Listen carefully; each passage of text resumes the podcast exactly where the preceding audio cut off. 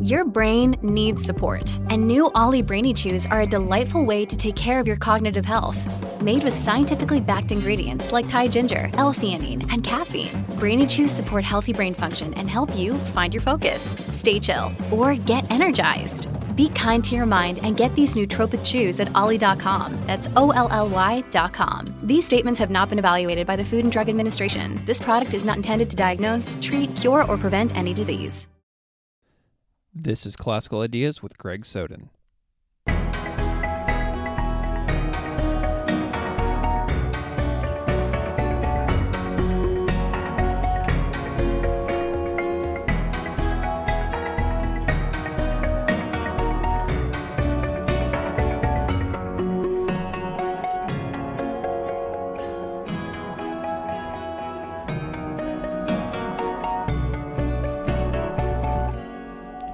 Welcome to Classical Ideas. This is Greg Soden. As I was reading the collected letters of Alan Watts, edited by Joan and Ann Watts, who appeared as a two part special episode about the life and work of Alan Watts in episodes 32 and 33, a moment in the letters jumped out at me, specifically in a letter from Alan to his parents on page 107 and discussed in further detail by Joan Watts on page 209 of that volume. Alan Watts's first mother in law was named Ruth Fuller Sasaki. She was an important and influential figure in Zen Buddhism. On page 107 of the collected letters of Alan Watts, Alan writes to his parents of the detention in Japanese internment camps of Ruth's Zen teacher, whom I later discovered is Sokei-an Sasaki, the founder of the first Zen Institute of America, the very first Zen center established in the West and still in New York City to this day. Sokei-an Sasaki began practicing Zen in 1875 in Japan under Rinzai master Imakita Kosen.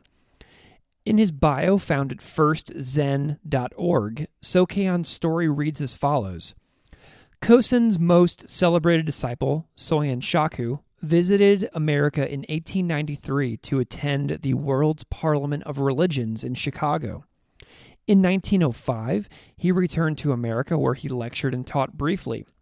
Soyen assigned responsibility for the Lay Zen Institute Kosen founded to his Dharma heir, Sokatsu Shaku. Sokei-an was Sokatsu's student and came to America with him in 1906 to establish a Zen community in this community, in this country. When Sokatsu returned to Japan in 1910, Sokei-an remained. After wandering across America and improving his English, he made several trips back to Japan and received credentials as a lay Zen master from Sokatsu. He became a priest during the 1930s because he felt Americans would not respect a layperson bringing Zen. Sokei-an Sasaki and Ruth Fuller Sasaki, who did get married, are owed a great debt of gratitude by Western Buddhists because of their pioneering work. The stories of Ruth and Sokei-an are told in depth in the new book Zen Odyssey, the story of Sokei-an, Ruth Fuller Sasaki, and the birth of Zen in America, by Janica Anderson and Stephen Zahavi Schwartz. Janica, the author, befriended Joan Watts some years ago, and the story of Ruth and Sokei-an captivated her. She researched and crafted the story over many years, and I'm pleased to have her on the show to discuss the book today. The book is amazing. It highlights their marriages, bringing Zen to the West, extensive stories about Ruth becoming the first Westerner ever ordained a Zen priest in Japan, and has a large list of well known scholars like Alan Watts, Gary Snyder, and Burton Watson making appearances. If you are interested in Buddhism, this is essential history for you. Without further delay, I bring you my conversation with Janica Anderson, author of Zen Odyssey, out now from Wisdom Publications.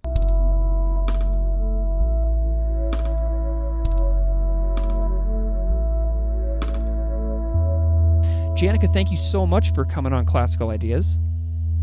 Thank you. So I'm curious if you can just go ahead and introduce yourself a little bit to the audience and um, help us get to know you a little bit. Okay. Um, well, uh, I, I got interested in this story because um, I had led groups at Esalen Institute, which included um, Alan Watts uh, working there, and I had gotten to know Joan Watts, his his daughter, and um, uh, actually I'd gotten to know her quite a bit. And uh, at one point, I started um, a publishing company publishing the audio recordings of Esalen, which included Alan Watts. And um, I had um, the, the sound studio and the ability to transfer old reel to reel tapes to cassette. And Joan had in her attic 27 hours of interviews of, jo- of Ruth, her grandmother, in 1966, at the year before her death and the interviews were conducted by Gary Snyder. And she gave them to me partly because she wanted uh, cassettes of them, and partly because she was very interested that somebody knows about her grandmother. And I was fascinated by the, the, the cassettes, by the by the interviews, and that's what started me in this journey. Excellent. So, just for um, some background information, who are Ruth Fuller Sasaki and Sokei-an Sasaki? Well, um, Ruth was a wealthy uh, woman uh, in Chicago. Um, she went to the University of Chicago. She was very, very smart. Um, she studied Sanskrit at the University of Chicago. She studied a lot of Eastern religion materials and she uh, had an arranged marriage. Her parents arranged a marriage because she was very outspoken and wasn't very marriageable material at the time. And so they arranged a marriage uh, to a man, a criminal attorney, a very um, prominent criminal attorney, 20 years her senior, who was crippled by um, polio. And um, he was a very nice man, um, but it wasn't a love marriage and um, uh, they had a daughter, and um, she, but she continued studying uh, Eastern religions, and um, and she had a, a strong interest in all of this. And a lot of women in society were dabbling in this, but she didn't dabble. She was pretty serious. And uh, at one point, she and her husband, they were very wealthy. She was wealthy independently of him. Uh, her father had been in the commodities market in Chicago, and he was independently wealthy. His family was very wealthy, and he made a great deal of money himself. Um, he actually prosecuted Al Capone's people, and um, uh, at one point um, they took they took more than one round the world cruise and at one point, they went to Japan, and she met with Didi Di Suzuki, who had written the only books in English about Zen Buddhism. And she asked him, Well, how can I learn more about Zen Buddhism? And he said, Well, you can't in America because there's no teachers there, and the only way you can learn is to come to Japan. So she proceeded when she got back to America to make make a uh, plans to go back to Japan.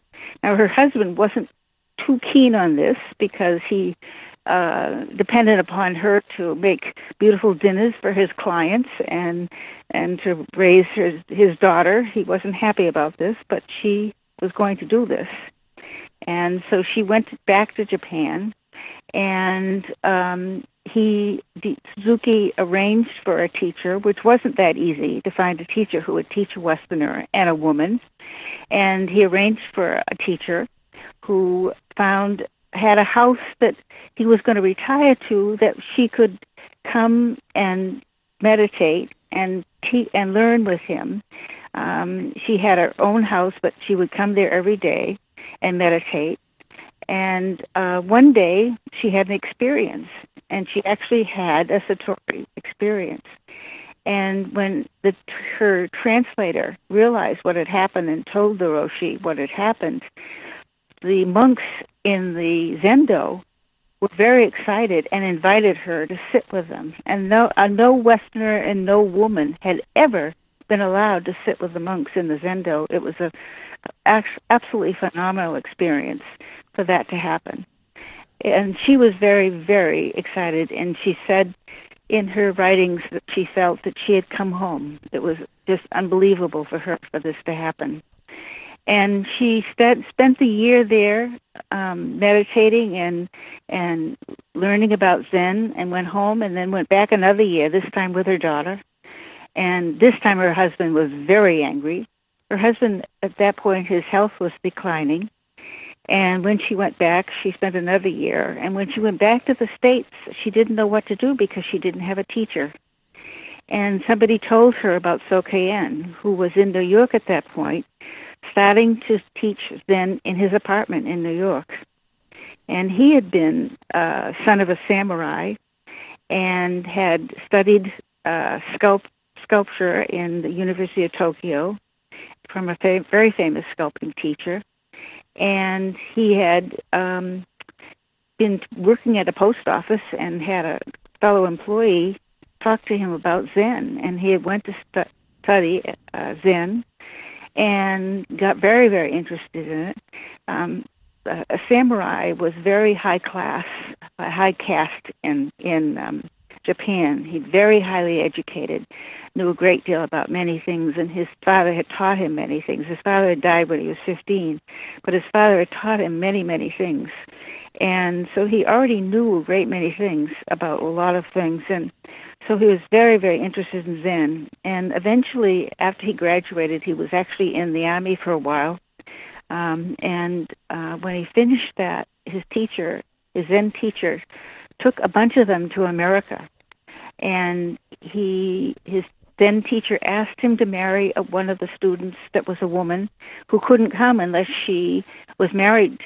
So he to he married the woman, the Japanese woman, to please his teacher, so that she could go. And they actually bought a strawberry farm in Hayward, California, and they were going to raise strawberries, and then they were going to learn about America and maybe open a Zen place in America. But they were university students and they were terrible farmers. And the and the place they bought actually was terrible terrible land. And they were totally unsuccessful. And so all of them went back except Sokei-an and his wife and they went to San Francisco.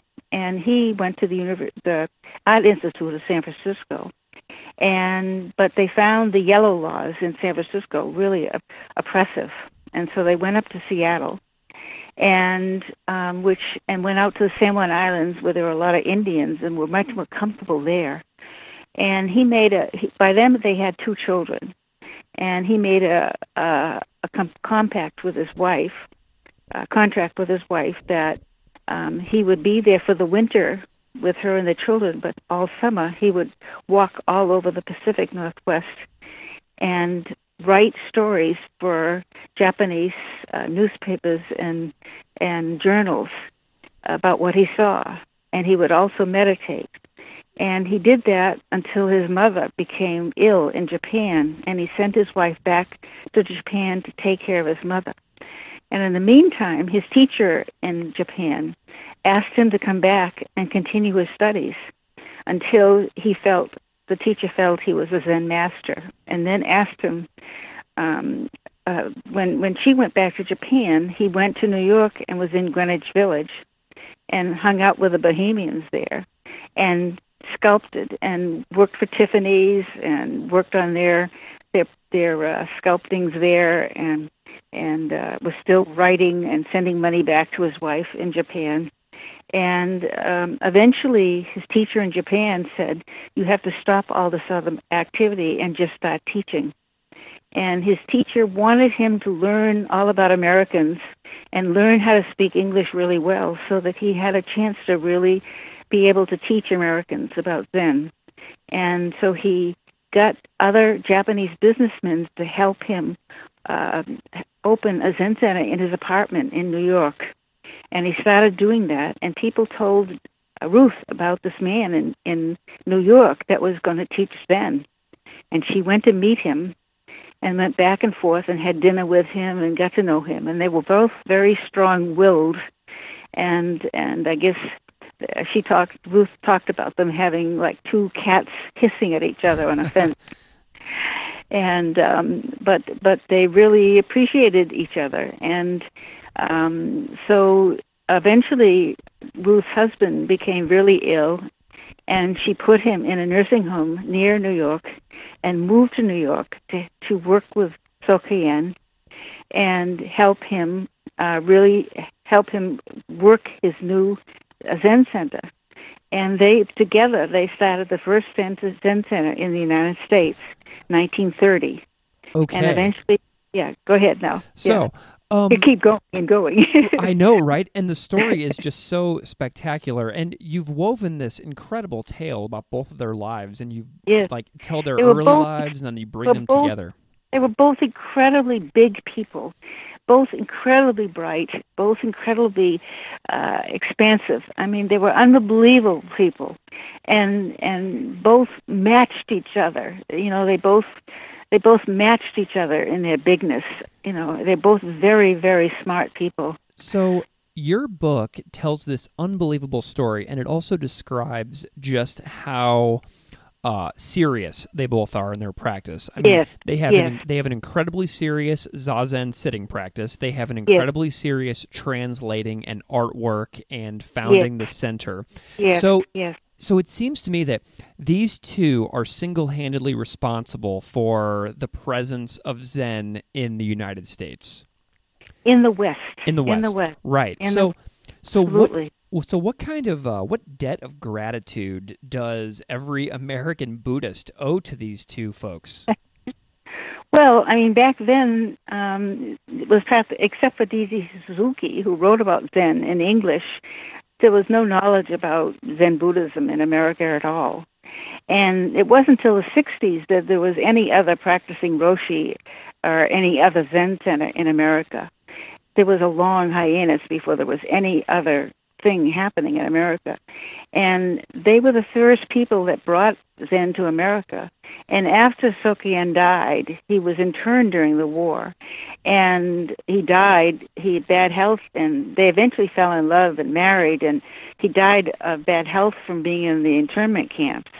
And she went back to Japan and was ordained a Zen priest and had her own temple, which was absolutely unheard of, and was written up in, in Time magazine because it was such a phenomenal event. And she made a place where Westerners could come and learn about Zen. And people like Joseph Campbell and Huston Smith and Gary Snyder came there and learned about Zen and then brought it back. The knowl- their knowledge of Zen brought it back to Westerners and wrote about it. And so that you know, she really was was very instrumental in people understanding about what Zen was and knowing that Zen was there for them. So she had a, a tremendous influence on on Zen being known about in the West. So what drew you to Ruth and Sokei-an enough to want to tell this story? Because I know you worked on this book for years, and um, Yes. Why did you feel powerful enough about the story of Ruth and Sokei-an to want to write first- this this First of all, I had a grandmother was that was a lot like Ruth. My grandmother graduated from Wellesley in 1899, and and for her generation, uh, you know, she really stood out.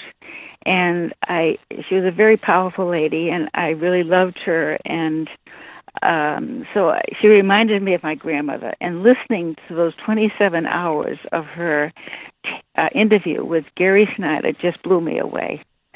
And talking to Joan Watts, uh, Joan Watts had an art studio next door to a friend of mine, and um, and Joan Watts had was the executor of Alan Watts' estate, and I had uh, uh, Alan Watts's uh, lectures, and so I spent quite a lot of time with Joan, and Joan really realized that people didn't know how important her grandmother was to Zen, and and I realized what a what an incredible opportunity this was to bring knowledge about her grandmother to people, and and then as I listened to her, I mean it was unbelievable to listen to her, and then I heard I list I found out about Sokei-an, and that just fascinated me, and I realized they had fallen in love, and both of them had had arranged marriages both of them hadn't had love marriages, and they fell in love, and it just fascinated me. The whole story fascinated me, and I just I just could not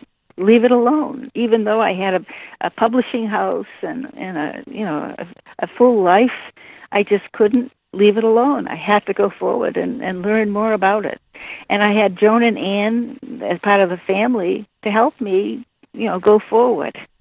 Mm-hmm. So the book, which I read and loved and think that everybody who hears this should buy, um, the book has this incredible tour of all of the sites in their lives. So you talk about the house in Chicago, you talk about the brownstones, both of them in New York City. You talk about. Sokei-an's apartments. You talk about Ruth's temple, Ryosan, on in yes. Japan. Yes. Did you get to go to the sites in the book firsthand? Like, did you go to Ruth's houses and Sokei-an's house and Ruth's townhouse and the First Zen Institute and the Japanese temples? Like, did you go on any pilgrimages to these sites? Well, I didn't get to Japan because I tried to raise money with a Kickstarter. uh, and I and I wasn't able to do it, and I didn't have the money. But I went every place else. I went um, to uh, Ruth's, uh, the house she grew up in, in in in Hinsdale. I went to the house she and her first husband built, Swan House, a beautiful home that they built in in Hinsdale. I went to the brownstone. I actually the the brownstone she had bought for the Zen Institute in New York happened to be for sale, so I was able to go and and walk into it and and walk all around it in New York. Uh, I went to the the first Zen Institute of New York was in a different place, but I was able to go to where it was now because it still it still is there and still functioning. Um, I went to the home of Carlton Gamer, who was uh, her her daughter, who married Alan Watts. Um, her second husband was Carlton Gamer, and I went to his home in Colorado Springs. And so I went to many places that um, that were homes of people. I went to the home of her secretary. While she was living in Japan, she had a secretary in the States who could take care of things in the States for her because she constantly needed help from people somebody in the states to buy things for her. Like she constantly would buy furnishings and things for the for the first and institute in in new york she would buy furnishings for them and all kinds of things for them. And so she had a japanese woman in new york that could buy things for her. And so i went to see her you know. So uh, you know i went to all these people and all these places to uh, interview people and and visit the places where she had been and where she had lived and and uh, it was you know it was fascinating. I, I, were, I loved all that. Were the um, were the people that were living in her homes like in Chicago? Um, yeah. Were they amazed when you just showed up at their house and told them the story of how their home is linked to the founding of well, American Buddhism? They knew they knew about her, and I've sent them the book. You know, she had this. She built this beautiful home called Swan House, and they knew about her. They didn't know the the the details of the story, but they knew about her, and they were very gracious in letting me wander around the house, and they gave me plans of the house. I had the architectural plans in the book. Yeah, because such a beautiful home, and uh, and she helped design that house you know, she was instrumental in designing the house, and it was called Swan House, and there were swans carved on the eaves of the house. And um, and she, on one of her trips to China, she uh, lived in the in a uh, in the home of a uh, uh, an embassy, um, a beautiful home where there was uh, a center courtyard with with buildings all around the center, and they stayed there. And she had um, p- uh, merchants coming by cart and by camel and by horseback, bringing goods for her to look at, antiques and all kinds of rugs and silks and everything. And she went home with 50 crates of Chinese antiques, and they would fill that house. And that and that house is filled with these things she bought in China and I and you know I had descriptions of rooms that she had filled with these beautiful things. And I went when I went to Joan Watts's house in Montana. She had a couch couch bed that came from that house uh, that Sokei-an and actually slept slept in in the brownstone. A beautiful, beautiful bed, couch bed, and but but you know because she had so much money, she Yeah. could just buy anything she wanted. You know, I mean, just gorgeous. And I imagine I want to make a film, and can you imagine the the the the the, the scene in this film where daily these these merchants were by camel, by cart, by horseback, were bringing all these beautiful things for her to look at to buy. I mean, it just what a scene, you know, My goodness. a beautiful scene. Um, but anyway, so Have you Yeah. ever? Uh, did you get a chance to? Uh, so So Sokei-an was basically like a master sculptor, and he was a sculptor. Yes. did He- you get to see had- any of his work? Yes, the- in at the Institute in New York um, has pieces of his sculpting, and I photographed a few pieces, and they're in the book. Um, and you know, he he had studied in the University of Tokyo. He had studied with a very famous sculptor, and um, and even before that, before he had gone to the University of Tokyo, he had apprenticed to a sculptor, and um, before he went to the university, he had he had walked all around the Japanese Alps and and sculpted dragons for temples, and he, that, that's how he had made his way, and you know how he fed himself, and you know was able to to live. And so he had even before he went to the University of Tokyo, he had been sculpting but so, um, but he um, also you know he wrote you know he also wrote you know so he was a he wrote poetry too i mean he he was very fat many faceted person do you have any like surviving correspondence between Sokei-an and Ruth in their like in their own handwriting? No i'm not aware that they ever wrote to each other because she would just go to before she lived in new york she would just go to new york. So i'm not i'm not aware that they wrote to each other. Was there anything? so like, they may have i'm just not aware of it. Do do uh do the Watts family or anybody that you've worked with on this project do they have any like um journals or writings or anything like that that she ever sent to them or wrote? Well, you know, all the time that she was in Japan, um, the the first the first Zen Institute of New York had uh, a thing called Zen Notes, which was a uh, newsletter that they had an enormous um, uh, uh, audience for that they sent out everywhere. I mean, you know, because they were the first first place that anybody knew anything about Zen from, and they had an enormous mailing list for this. And all the years she was in Japan, she wrote letters to this Zen Notes about what was happening for her in Japan, and I had all of those. And and so her her life in Japan, and her words, I had to use for the book gotcha and that was wonderful. I mean, it was a wonderful thing to have, you know. So I had that, you know, and there was also a thing called Cat's Yawn, was an early was was an earlier uh, version of newsletter that the institute had that I had use of.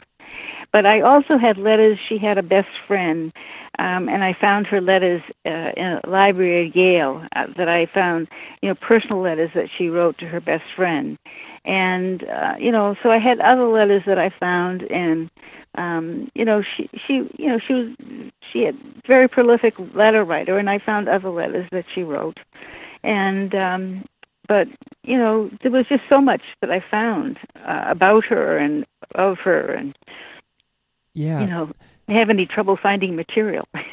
So a, a name. I just want to go on a, a small tangent here for a 2nd Um, one of the names that you keep mentioning is Alan Watts, and Huh? the reason that you and I were able to correspond and now do this conversation is because of Joan and Ann Watts, who I had Right. on who I had on this show last Right. month to, to talk about their collected letters of Alan Watts book, and Yes.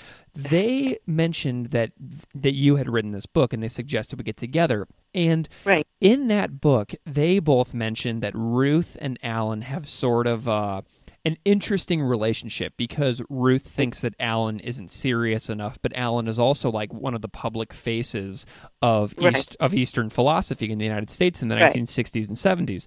Right. So, are people surprised when you tell them that Alan Watts quit formal Zen practice after his first attempted koan with Sokei-an? Well, first of all, we make sure we establish the relationship. Uh, Ruth's daughter Eleanor uh, they went to New, they went to London because Ruth had been a concert pianist. Ruth also knew like four languages, you know, but she was very highly educated, and she was a concert pianist. And her teacher had moved from Chicago to London, and Ruth took her to study with her teacher in London. And she took her to the Buddhist Society in London, where Alan Watts was a secretary.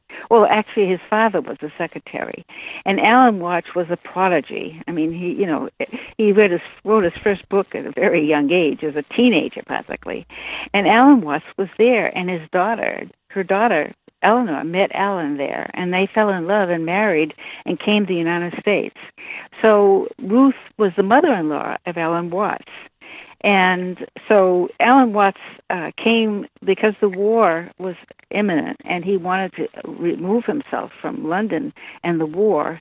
He came to live uh, in in New York in an apartment uh, very near uh, uh, Ruth and Inn and Alan talks about in one of his books about he watched Ruth and Sokei-an fall in love. And and they they did a lot of things together. They went they did driving trips and went to dinner together and things. And um and and Alan had already communicated with with Sokei-an very young. He knew about Sokei-an and he had written letters to Sokei-an very young. And he really admired who Sokei-an was and admired uh, the fact that he was a, a you know a really incredible teacher, but it wasn't Alan's forte to have a teacher like Sokei-an, even though he really liked Zen and really liked the idea of it. It wasn't it wasn't his thing to sit and and and figure out koans and do the whole trip. He didn't last very long. Sokei-an didn't have have much patience with him, and so it didn't last very long. And you know, Alan never really got to that place in in with, with all the all the all the all the different religions and things he studied. You know, I I mean, if you look at Joseph Campbell, he never did either. You right. know, he he studied he he they they both were people that introduced everybody to everything and and you know, Alan introduced everybody to everything. I remember the first book I read of him, he blew me away, you know. I mean, he he just, you know, took my mind and blew it apart, you know, and and I was so grateful to him, you know. But Alan didn't didn't practice. He didn't get into a into a into a practice with something, and but he but he totally admired Sokei-an, and and and I think he wished he had been able to do that, but he but he didn't. You know, it wasn't who he was. You know, that's uh, and, it's a really good little story in the book about Alan and Sokei-an doing their koan practice. Yeah, yeah. Alan Alan just couldn't put it together. I love it. Um, so Sokei-an was a Japanese man who lived in the United States for decades, and yeah. he was a really peaceful man. Yet we know the terrible and horrific history of Japanese internment in the United States during World War II after right. Pearl Harbor. Right. And so he gets arrested by the FBI when he's founding right. the Zen, the first Zen Institute in America, and it's a turning point in his life, and it kind of led right. him into like a downturn in his own physical abilities as a roshi right. and as a human being. So, how did his internment affect the first Zen Institute, which was just sort of getting off the ground? Well, it well, you know, Ruth had bought this brownstone. It had been the institute had been in his apartment, which had been supported by a couple of Japanese businessmen. They had helped furnish the apartment and everything, and and then Ruth's money came into it, and um, and then Ruth bought this brown brownstone, which I have a picture of in the book, and and she put an elevator in it, which was unheard of at that point. And um and she originally had an apartment on the top floor for her mother, but her mother died before she had a chance to use it. But she had a, a floor apartment floor for Sokei-an, an apartment for her, and then two floors for for the Zen Institute and a library. And um it opened to the institute uh, a month ahead of time, and then it was ma- having a public opening. And I think it was either the day before, or the day after Pearl Harbor that it opened. I can't remember which was which, but of course, you know, then it couldn't open. Then it was then it was gone. You know, because you know here at Japanese Institute opening with Pearl Harbor, and for a whole year, you know, the FBI followed them around and you know they looked at his writings because he'd written all this stuff for Japanese journals, and they looked at his writings and they picked out something and said, "Well, this this doesn't look right," you know. But you know, live, I live in San Francisco. I've lived out here for years, and you know they rounded up whole blocks of people here. You know, it didn't matter who they were or what they did; they just rounded them up and had them take everything anything they could carry and put them on buses and took them into the into the deserts. Horrible places. And at least Soh Kay didn't go to a horrible place like they did here. You know i mean there were terrible places they brought them to here. He was in maryland. It wasn't quite as bad. But unfortunately you know Soh Kay had high blood pressure. His father had died of it. And he had just had a hemorrhoid operation before he was taken and so he wasn't well. And so it was very bad for him because he didn't have good health care there. And um and he probably would have lived a long life with a high blood pressure. They didn't have the kind of care they do nowadays. But but um he didn't he didn't do well. And it broke his health which was very sad because it it um shortened his life. So and very sad. So he did have children when he was alive with his first wife. Did, yes. Were you yes, able? He, does he have any surviving family? Were you able to contact any of the Sokei-an Sasaki family? Didn't I? But I have. I had letters. Um, Ruth. Ruth kept in touch with his his children and their children, and and I have letters in the book um, uh, that she communicated with them, and she kept in touch with them and um and you know help them. And i'm sure they're still still you know alive and and i'm sure the family is still there. And um some of them went back to japan. But um you know he he was he was he was helpful to his family and and and you know his his children. And um but i didn't have i didn't have any direct communication with them I know that uh, uh, I know that you and Joan Watts are particularly close friends. Um, what yes. was it, what was it like spending time with the Watts family when preparing this book? Was it like a really joyful project for them to be able to help you out with, with this? With Joan, with Joan, yeah, and also with Carlton. You know, Eleanor's uh, second husband after after she uh, divorced with Alan. Um, it was very good with Carlton because.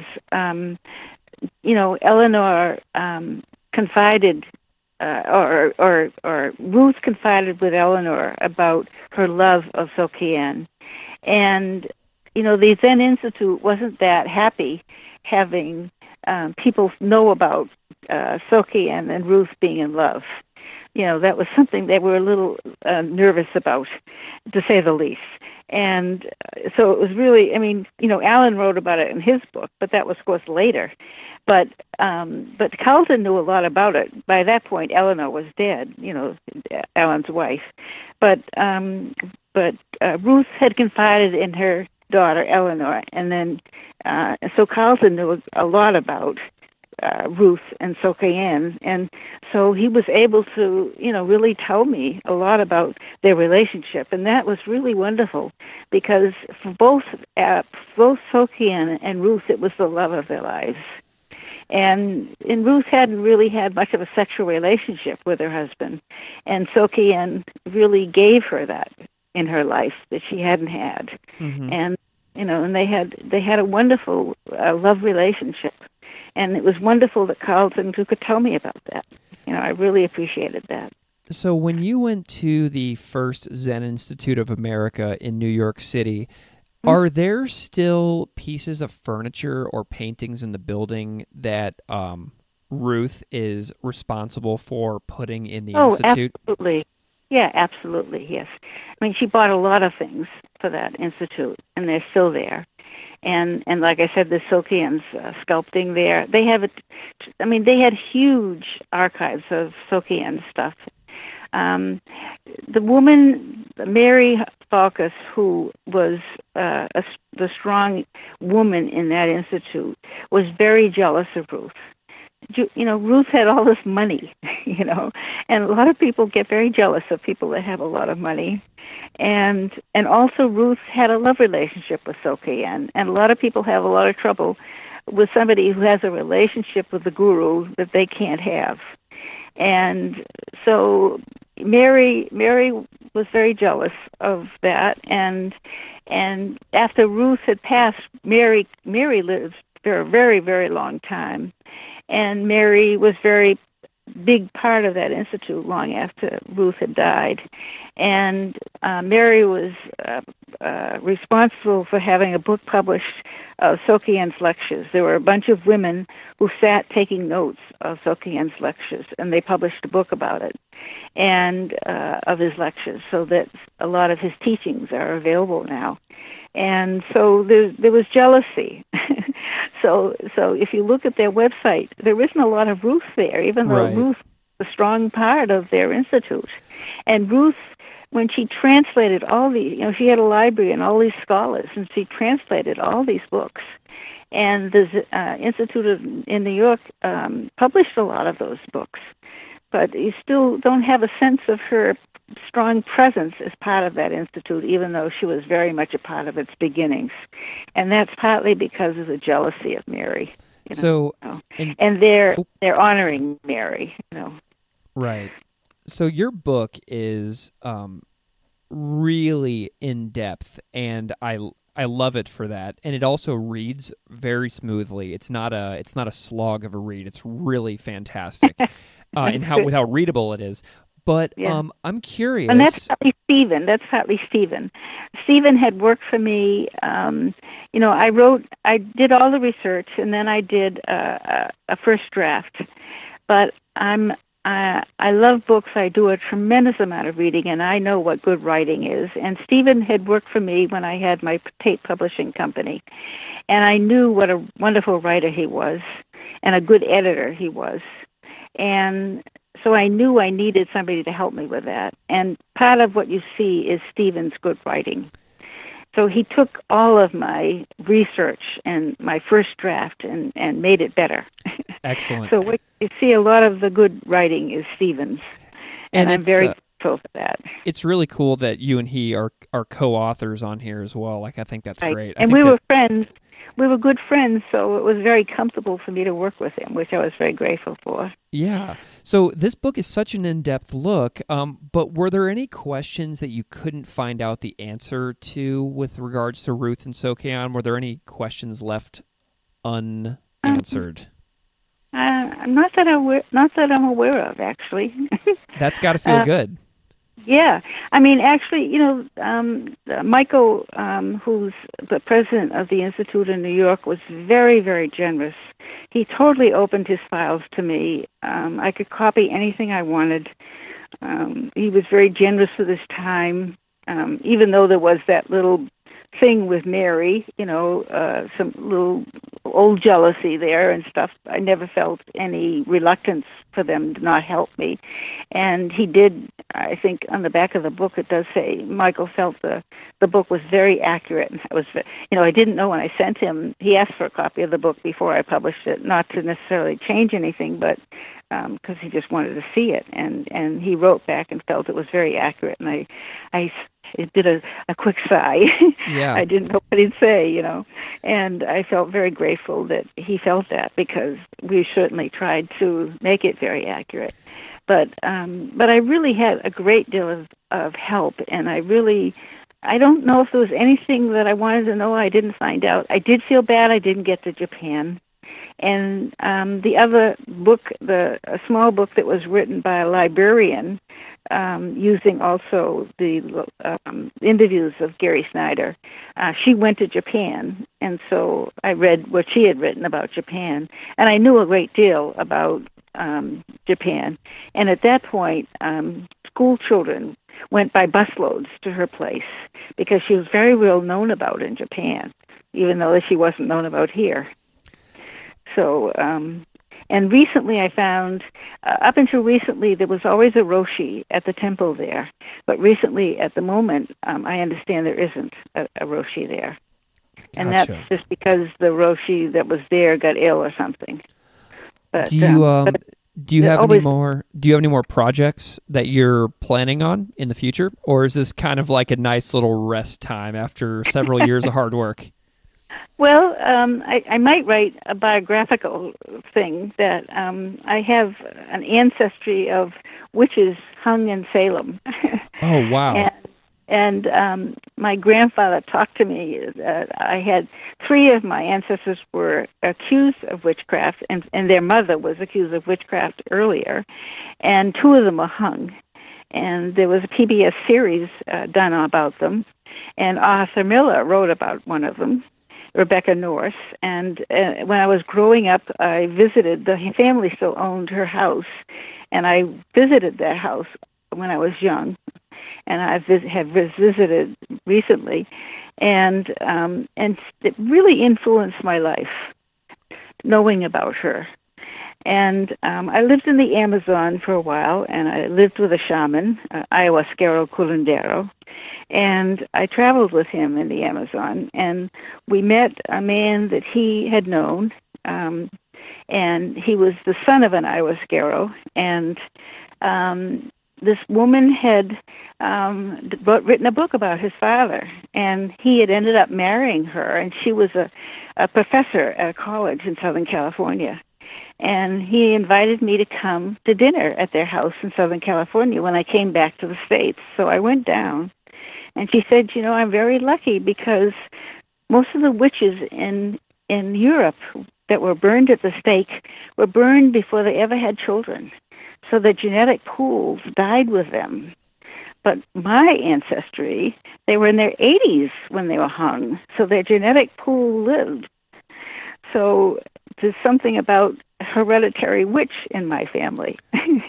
so I'm quite fascinated by it, and I've all my life I have it has influenced my life, and I've kind of like to write about it. so, you know, I Well- when when I worked at Harvard, I had because I was a researcher, I had what was called an open stack pass, which meant I could go anywhere.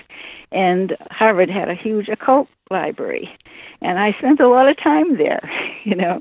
So things like that, and uh, so it's just always interested me, and I thought I might write about it. Well, you definitely have your work cut out for that project. Um, but Janica, thank you so much for talking to me today. Um, your book, Zen Odyssey, the story of Sokei-an Ruth Fuller Sasaki and the birth of Zen in America, is out now from Wisdom Publications. Janica, thank you so much for spending this hour with me today.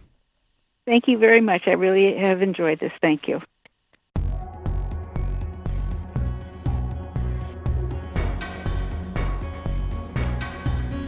Classical Ideas is produced by me, Greg Soda. Music on Classical Ideas is performed and composed by Derek Strybing. You can find his music at www.wearewarmmusic.com. If you would like to support this show, please subscribe or leaving a rating in iTunes, Stitcher, iHeartRadio, or anywhere you get your podcasts. Thanks for listening.